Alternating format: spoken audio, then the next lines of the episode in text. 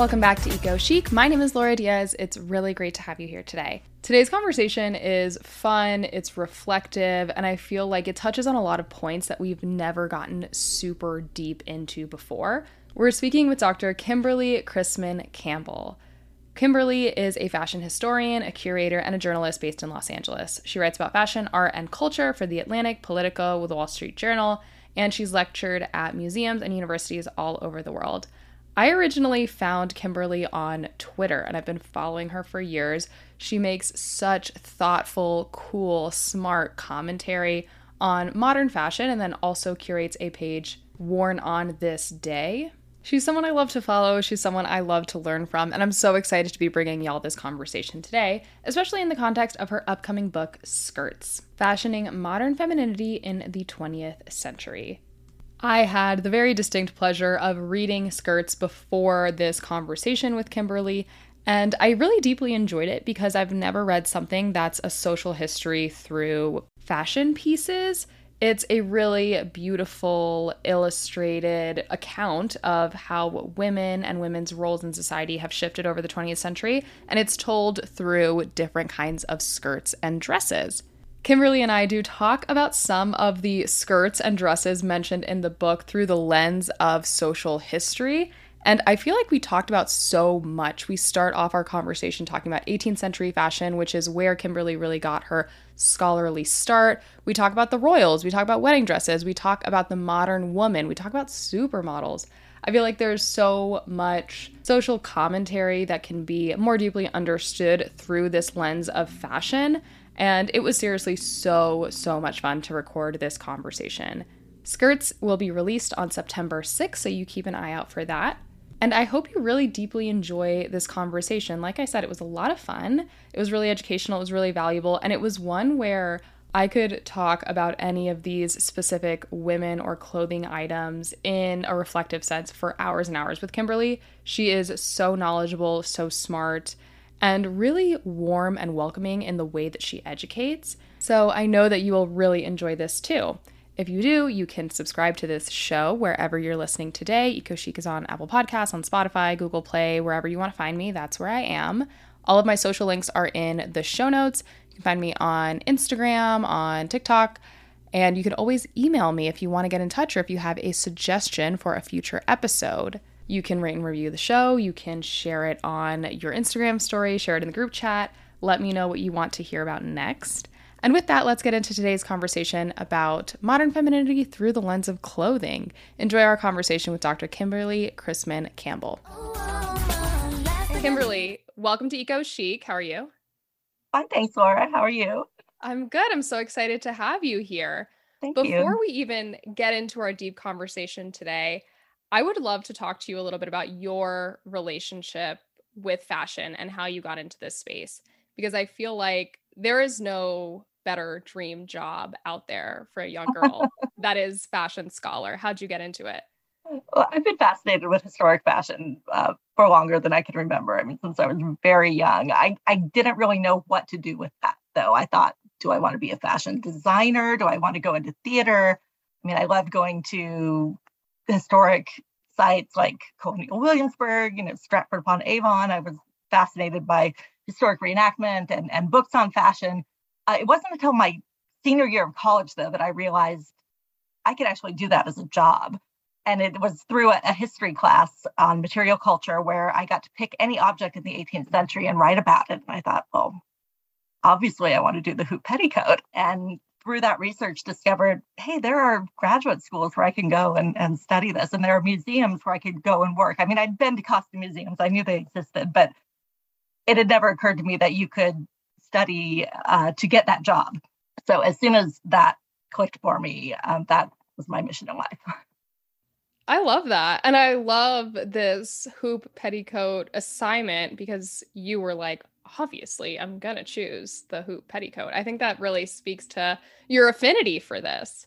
I couldn't believe my luck that I was able to actually write a paper on that. And I had a great professor who was 100% behind that. And uh, as you can see, I'm still writing about skirts. So that was, that was my first ever uh, fashion scholarship. And I am still obsessed with the idea of big poofy skirts. Well, I feel like that's a great place to start our conversation today about relationships that women have with fashion, looking at 18th century fashion. We know that from a consumption perspective, from an economic perspective, women looked at their clothing very differently than we do today. So, could we speak to that a little bit? What was the average woman's relationship, I suppose, with her closet during the 18th century? Well, one reason I love the 18th century is because it's sort of the last pre industrial age where you still had hand woven, hand spun fibers, um, hand sewn garments. You know, there were no sewing machines, there were no mechanical looms, everything was a hand loom. And what they achieved using those, to us, fairly primitive tools uh, was just incredible. But of course, people had much less clothing back then, especially if you were poor, you might have just a couple of outfits, you know, one for Sunday best and one for the working week, which included Saturdays.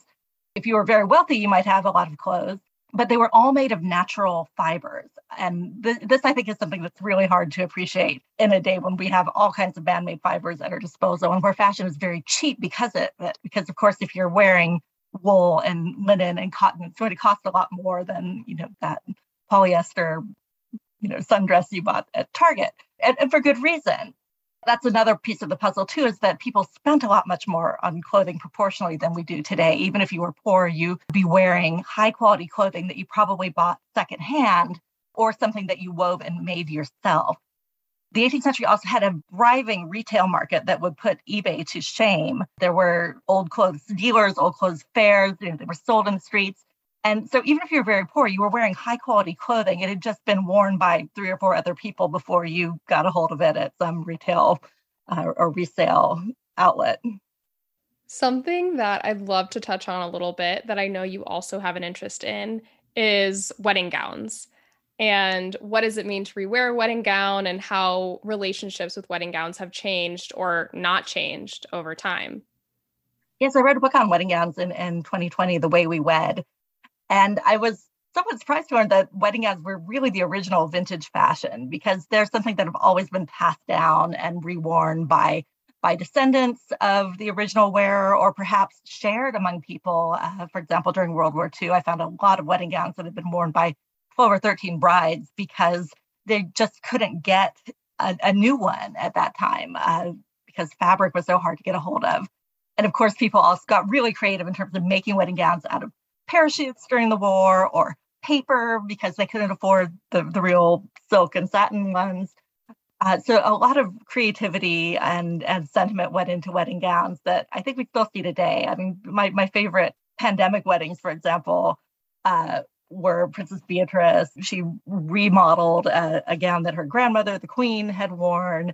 There was another one, Eunice Kennedy's granddaughter, that had a Dior ball gown that had belonged to her, her grandmother remade into her wedding dress. And I just thought that was such a very beautiful and meaningful way to create a sense of continuity and a sense of spectacle at a time when weddings were actually very small and limited. You couldn't have a, a big wedding, but you could sort of have your family with you through the gown.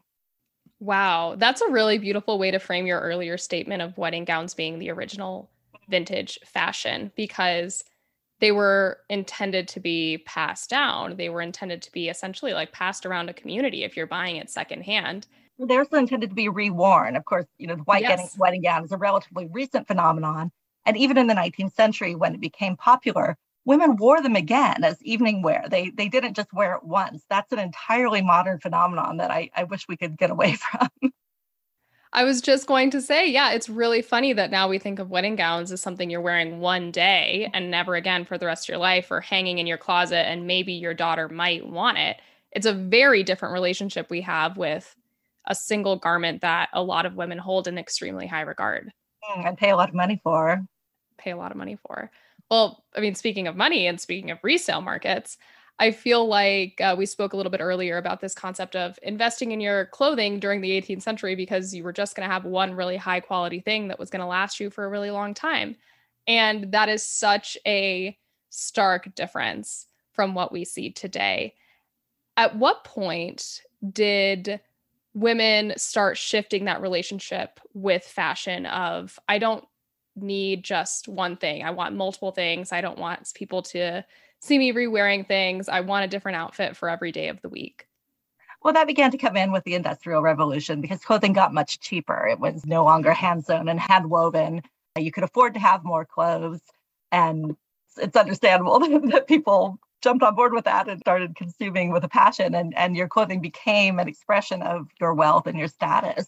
Not that it hadn't been before, but it was you were able to do much more with that and be, be much more creative with that. Of course, the sewing machine meant you could put on more trimmings, more ruffles, more layers. You could afford more fabric because it was getting cheaper because of industrialized weaving.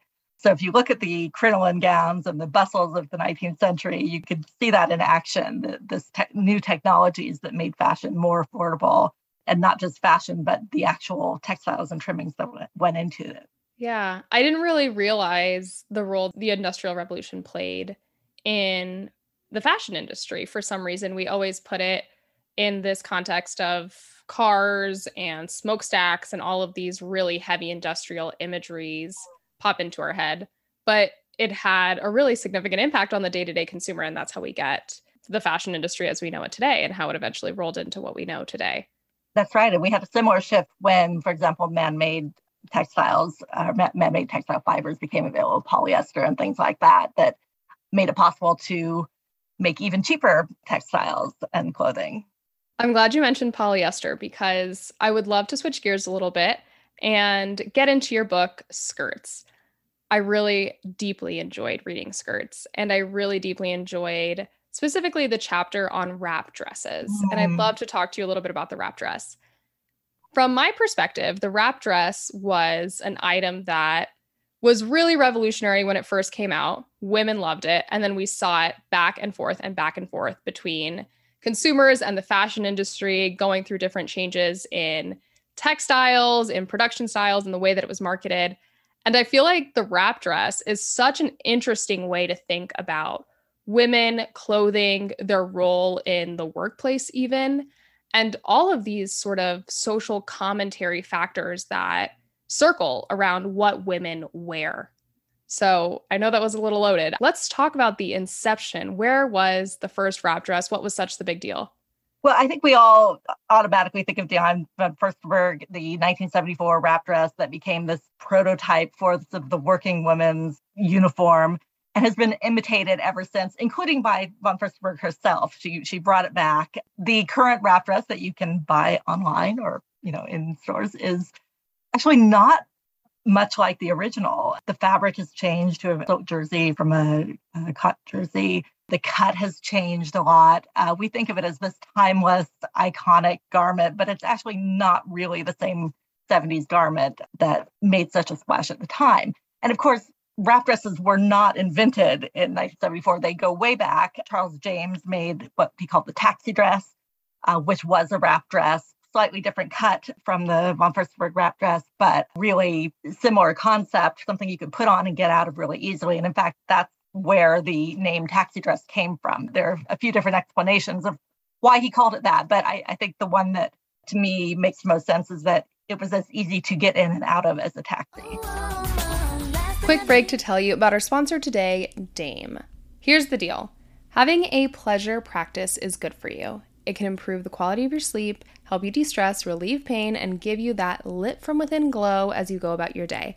But most importantly, exploring pleasure on your own helps you get in touch with yourself and learn more about what you like. So, check out Air, the suction vibrator from Dame Products. Air is a powerful arousal tool for fans of oral stimulation. Or if you're looking to share pleasure, Dame Products has also designed Eva, the first hands free vibrator for couples. Boost pleasure and connection with a little toy that won't get in the way. Designed to enhance, not distract from pleasure, Eva is your sex life's new best friend. And whether you go with Air or Eva or both, Dame Products also has sex oil, an all natural full body massage oil formulated with arousing ingredients that you should definitely check out. The best part is that Dame offers hassle free returns within 60 days, so satisfaction is literally guaranteed. Go to dameproducts.com and use code EcoChic today for 15% off site wide. That's EcoChic to take 15% off your first order at dameproducts.com. I'll have the link and code in the show notes. Now back to our combo. The popover dress by Claire McCardell was a, a very different kind of wrap dress that came out in, in the 40s and was really a house dress designed for sort of doing housework. And in fact, it had a pocket designed to hold a potholder in it. So this is a dress that can go from the office to the kitchen uh, to the taxi. It's a very versatile style that can be dressed up or dressed down and is pretty much universally flattering as well. Von Furstenberg touted the fact that this didn't wrinkle. You could throw it in a suitcase. It was perfect for a woman on the go, and you could, you know, put on high heels and wear it out to dinner after work.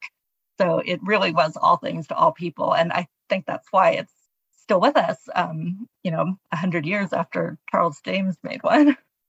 I like that the wrap dress had such a focus on this sort of day to night that you could wear it to work and then you could be going out to dinner afterwards because this is such a shift from the woman in the workplace sort of vision we have in our head of kind of I'm thinking of Mad Men of like this sort of this woman who's just there to not necessarily climb that same corporate ladder. And the wrap dress is so powerful because it is both professional and sexy. It is both workwear and outer everyday wear. It is, like you said, it's everything to everyone. And the wrap dress, in my head, especially reading it in the context of all of these other garments of your book, really marked a time where women had a different sort of power than they had previously in the economy. And, and that's certainly true of the 70s. That wasn't true of the 1940s wrap dress. That was a house dress that you popped over what you were wearing to keep it clean while you did housework our definition of what these dresses are changes over time. That's why the book is called Skirts, because skirts was, of course, a term applied to women themselves. So when we say skirts, we're talking about a garment, but we're also talking about a woman. And the definition of what a woman does and is changes over the course of the 20th century, just as fashions do. I feel like that's a really romantic way to look at garments too, because there's this level of almost I don't want to call it frivolousness, but there's something that women are labeled for caring about what they wear. And that sucks, first of all. But I feel like with this retrospective look at skirts quite literally and how women are approached in these scenarios over time, it really gives a lot of context to history. I mean, there was also a lot of notion, especially in the chapter on mini skirts, which I loved, of this return to youthfulness, of playfulness, of returning back to this very pure sense of self during a time of uncertainty, during a time of economic turmoil. And it's so interesting to pair this perspective with how women were reacting again in this larger consumer economy.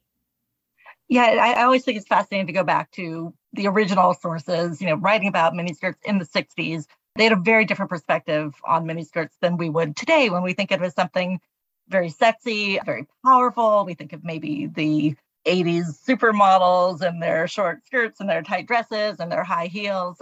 That's not what the miniskirt was in the 60s. It, it was about youth. It was about eh, looking like a little girl. You know, they, they were always worn with flats, never heels. They were worn with tights most of the time, so you didn't even see the legs. So there's a lot of baggage that has been added to these fashions over time because they have been with us for so long that wasn't necessarily there in the beginning. So with each chapter, I wanted to go back to sort of the, the beginning of where this style came from and how it has changed over time. Yeah, you touched on something that I'd love to explore a little further around mini skirts and now associating them with looking sexy. There was also a similar, but also dissimilar conversation around the naked dress and the bondage dress, or what we know now as the bodycon dress. And I'd love to talk a little bit about those sorts of pieces and how relationships with them have changed over time, because in my limited view, it sounds like they have much shorter histories with us compared to other pieces. Well, the naked dress actually has a pretty long history, but it was one that began as sort of a green siren or a Las Vegas sort of showgirl before changing in some really interesting ways. I mean, the term naked dress came from Sex in the City. That doesn't mean the naked dress came from there. I mean, because these dresses were around. Marilyn Monroe's famous dress that now Kim Kardashian has made even more famous, for example, was the naked dress. It wasn't called that at the time. It was called an illusion dress. In fact, in the 1930s, a naked dress meant a strapless dress, any strapless dress. So the terminology has changed over time, just as the styles have. But the term naked dress goes back to Sex in the City. And if you look at that dress she's wearing, it doesn't look anything like a naked dress we would call a naked dress today. It's a mini skirt, it's sort of a slip dress in this sort of ace bandage putty color that doesn't match anybody's skin. But it was dubbed in the show the naked dress. And uh, Sarah Jessica Parker also wore it on the red carpet. So it had its red carpet moment as well as its television moment. But it was not a body conscious, transparent dress that you might see, you know, Rihanna or Kim Kardashian or Jennifer Lopez wearing on the red carpet in any sense. Yet now that is what a naked dress means. Interesting. What about the bodycon dress? At the bodycon dress as well. You know, there have always been bodycon dresses. There, there was a famous scandal at the Longchamp races in Paris at the turn of the century when models turned up in these very clingy dresses that again were not called bodycon at the time, but were notorious because they showed the figure in a way that hadn't been seen before. I frame the bodycon dress as a product of the 80s. Again, the supermodels, the fitness movement, the body is the accessory.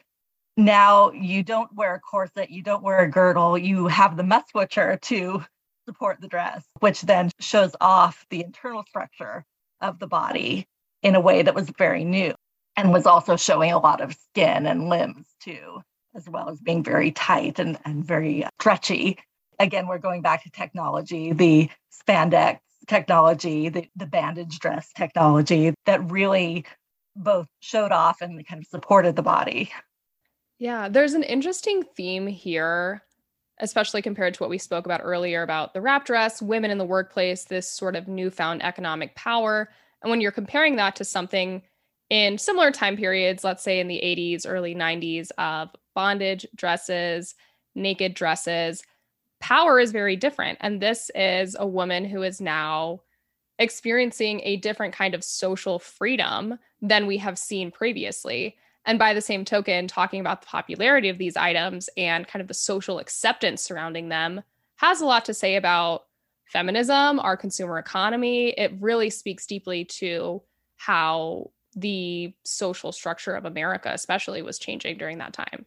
Well, and this is the same era as the power suit with the big shoulder pads. So it's all about making women look big and strong. We're talking about supermodels being not just very beautiful, but very tall, you know, wide shoulders. They they looked strong, they looked powerful. They were wearing these bodycon dresses with amazing high-heeled shoes and other accessories, you know, the big hair that really sort of enhanced the presence of the woman in them even though they're often kind of dismissed as well they're just sexy or they're you know they're little black dresses they actually contributed to an image of power and domination in many cases I think that's so interesting. I recently watched the uh, Hulu documentary on Victoria's Secret. I don't know if you've seen that yet, but it was a really fascinating take on like the impact of supermodels and what it meant for of course, the fashion industry, but more broadly, the social structure of the Western world,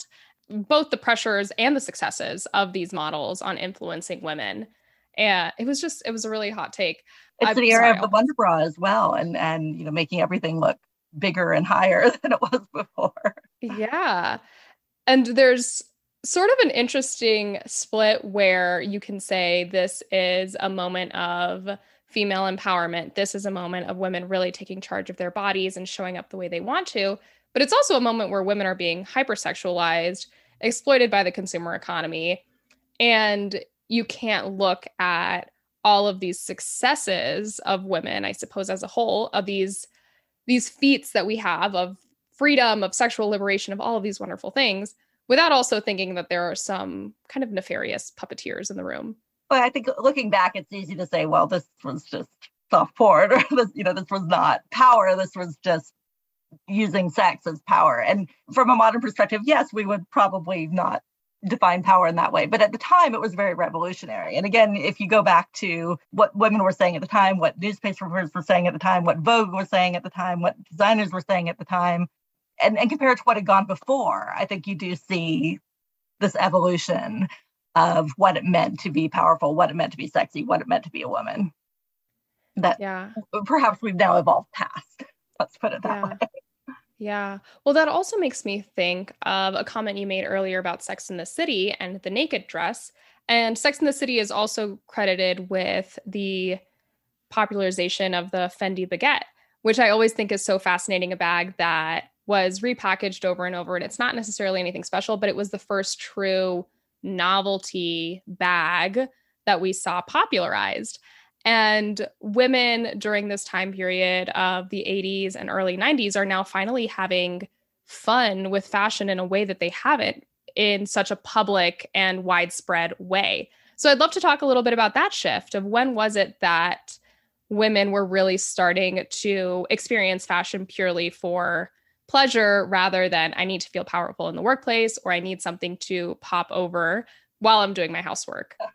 I, I think I think pleasure and fashion have always been very closely intertwined. Although again, what that means changes a lot over time. Sex and the City also I think gave us the myth of the massive expensive shoe collection as being the mark of a fashionista. In fact, I was asked to do an essay for a museum catalog that came out in London about uh, shoes. And they said, "Oh, well, would you write about Marie Antoinette's shoe collection? I mean, she was she was such a fashionista; she must have had this enormous shoe collection." And that really wasn't a thing in the 18th century. I, I think we we got that from Sex and the City. This idea, and Imelda Marcos, of course, that you know a true fashionista just has a closet full of hundreds of pairs of shoes.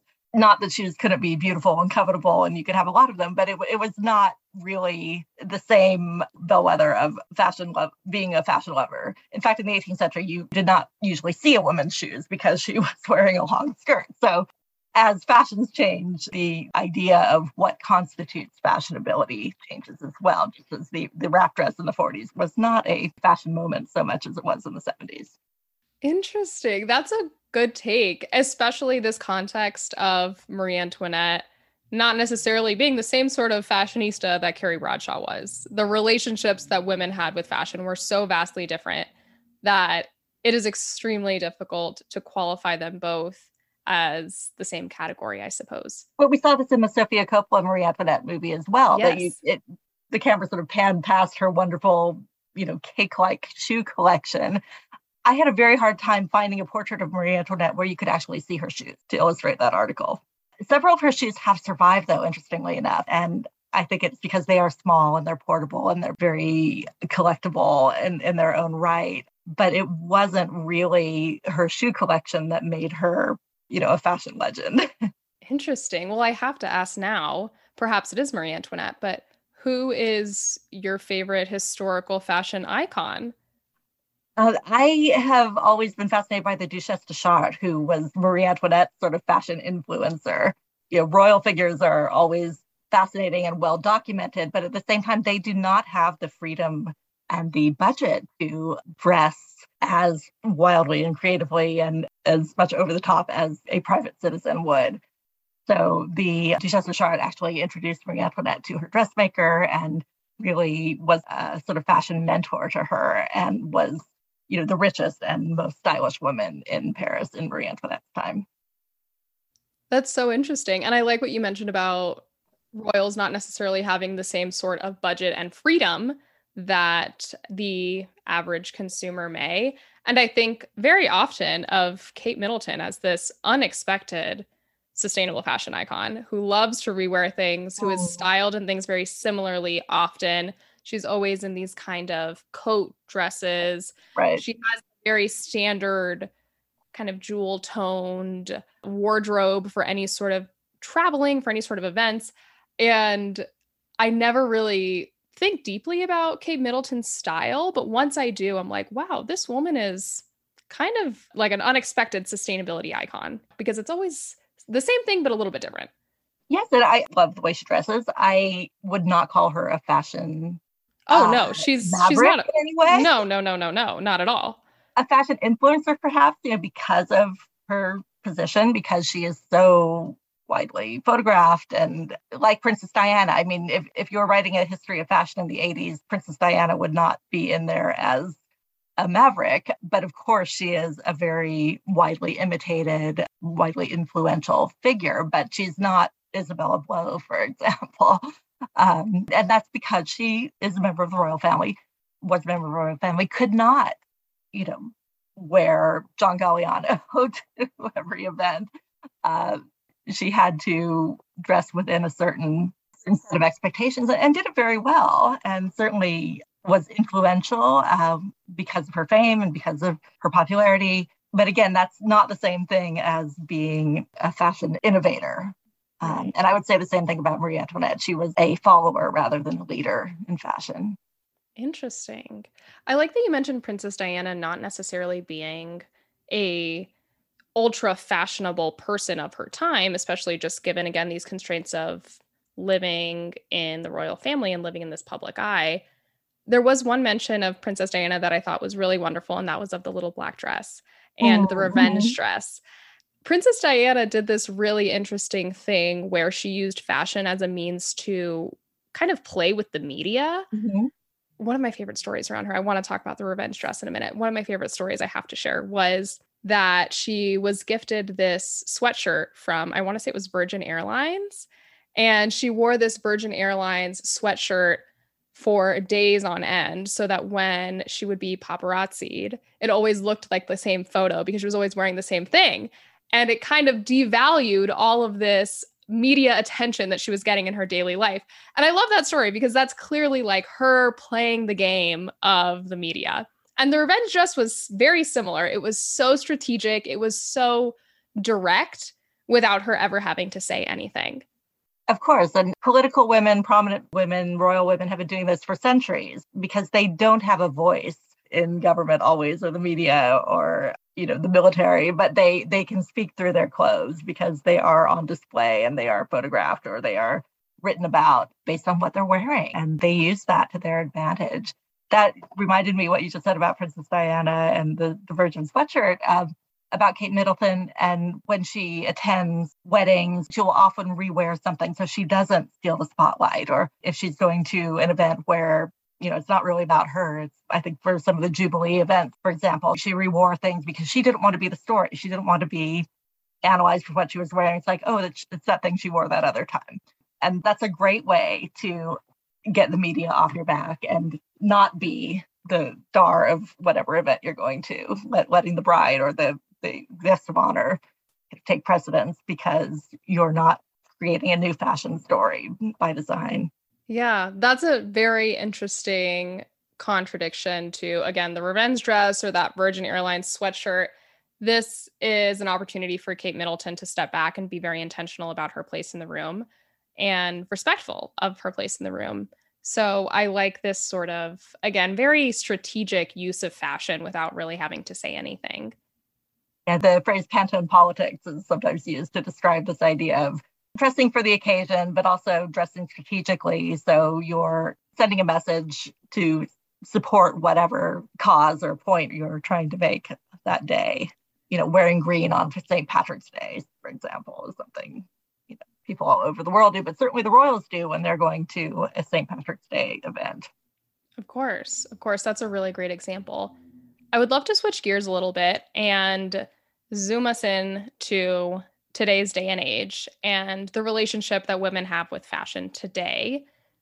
It's interesting to me and also very difficult to decipher if even my own relationship or the relationship of women as a whole how much of that is dictated by our personality how much of that is dictated by our again just normal things like social standing our budget but also how much are we being fed by this capitalist society.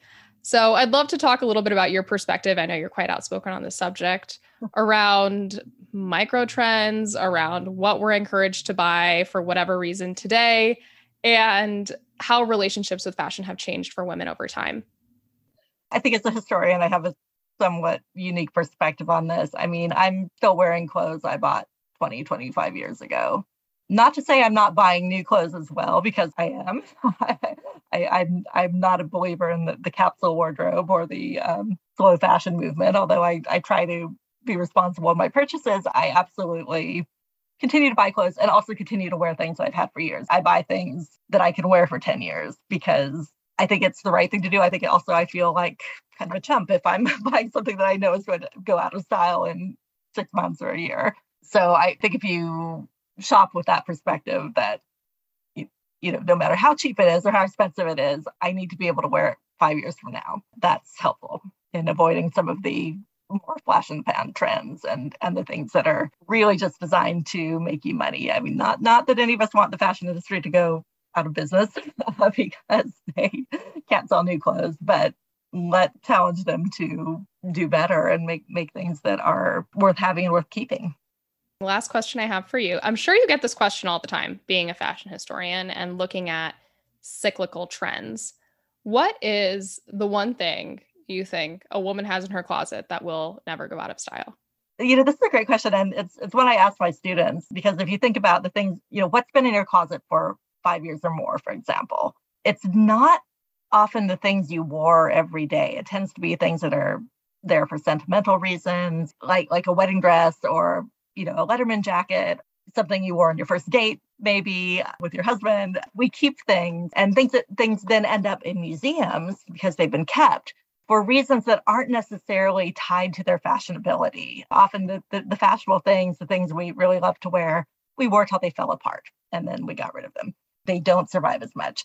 However, I think the exceptions to that would be like a great pair of cowboy boots or a leather jacket, something that's really going to last forever and not go out of style. Or if it does go out of style, maybe come back into style a few years later. It's funny to look at these skirts because often the skirt hemline would change. So it would be the same skirt, but you could alter it. And I think if you're able to sew, that's kind of a prerequisite for sustainability because it means you can fix and you can alter things as your body changes or as fashions change. I've definitely got things in my closet, a wrap dress that I've had since I was 19 and still wear. So the takeaway is high quality and be able to manipulate it to your body over time. I, I, I wouldn't say high quality. I think um, natural fibers, maybe, uh, okay. which often often correlates with high quality, but not necessarily. Um, yeah. I've, I've definitely bought things that weren't very expensive, but have, have lasted forever. Um, fit in the 18th century, most things were custom made. I mean, virtually everything was custom made. So fit wasn't really an issue until, of course, you bought it secondhand or third hand and it wasn't custom made for you. So I, I would say, you know, buy buy natural fibers, buy things that fit, buy things that are not going to go out of style in one or two seasons. And yeah, just enjoy it. I I love to shop. I appreciate that not everybody does, but I think you're better off in something that fits you, fits your lifestyle, and that you love to wear than whatever Vogue is telling you to wear. That's a good tip. I like that a lot. Just kind of separate as much as you can from the trends. Yeah, well, and know what works on you. You know, know know what styles look good on you, know which colors work for you. I, am constantly looking at things and about to buy them, and I realize, oh, I, I actually have this. I have something exactly like this uh, because I know what I like, and I, I'm I'm pretty consistent with it. Yeah, I appreciate that. I feel similarly where I know what flatters my body and what I'm comfortable mm-hmm. with. And even something like a neckline, like I'm a square neck kind of mm. girl. Oh yeah, I'm a and, yeah, and a V-neck just doesn't look good on me. I don't I don't know what it is, but I just am not comfortable in a V-neck. And when I feel pressured to buy something, the neckline is what I check. I mean, it doesn't have to be a square neck, but you know, if it doesn't fall into my general realm of things I know I already like, I'm not going to spend my money on it. I'm never going to reach for it. Yeah, and I, I think if you know how to sew as well, you you know what you can fix and what you can't. I mean, some some things you can like, okay, if I if I gain weight or if I lose weight, I, I can make this work. Even if you're not the one who does the tailoring, at least you, you, when you buy it, you're a little bit aware of, yes, this is something that I can work with over the years. Um, know your body and know your style. Yeah, or or you know, this this hemline's too long for me, but I can make it shorter. Um, Love that. Also, uh, knowing fabric. This is something I think that fashion historians are very good at. I'm not saying fashion historians are universally well dressed because they're not. And you know, if you work in a museum, you're definitely not getting paid enough to afford the kind of clothes you want. Um, but I will say that fashion historians are big textile snobs. And we really like natural fibers. We, we will buy something for the textile um, because we really just appreciate a good textile. And again, people who sew they know how a textile is going to wash, if it's going to fall apart in the wash, if it's going to pill, if it's going to stretch out. Things like this you learn over time and they, they can really help you focus your shopping and focus your wardrobe on things that are going to last and that are going to look good for a long time.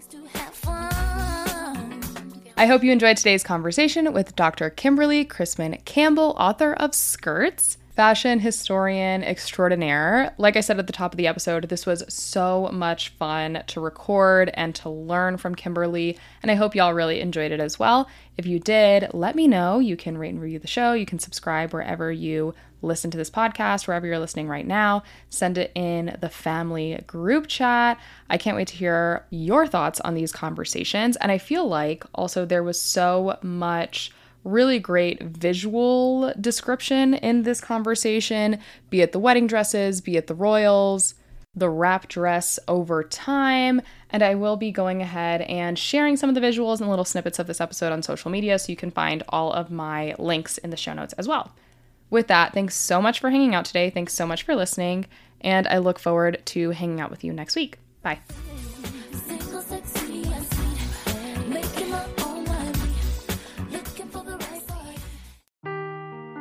Seeking the truth never gets old. Introducing June's Journey, the free to play mobile game that will immerse you in a thrilling murder mystery.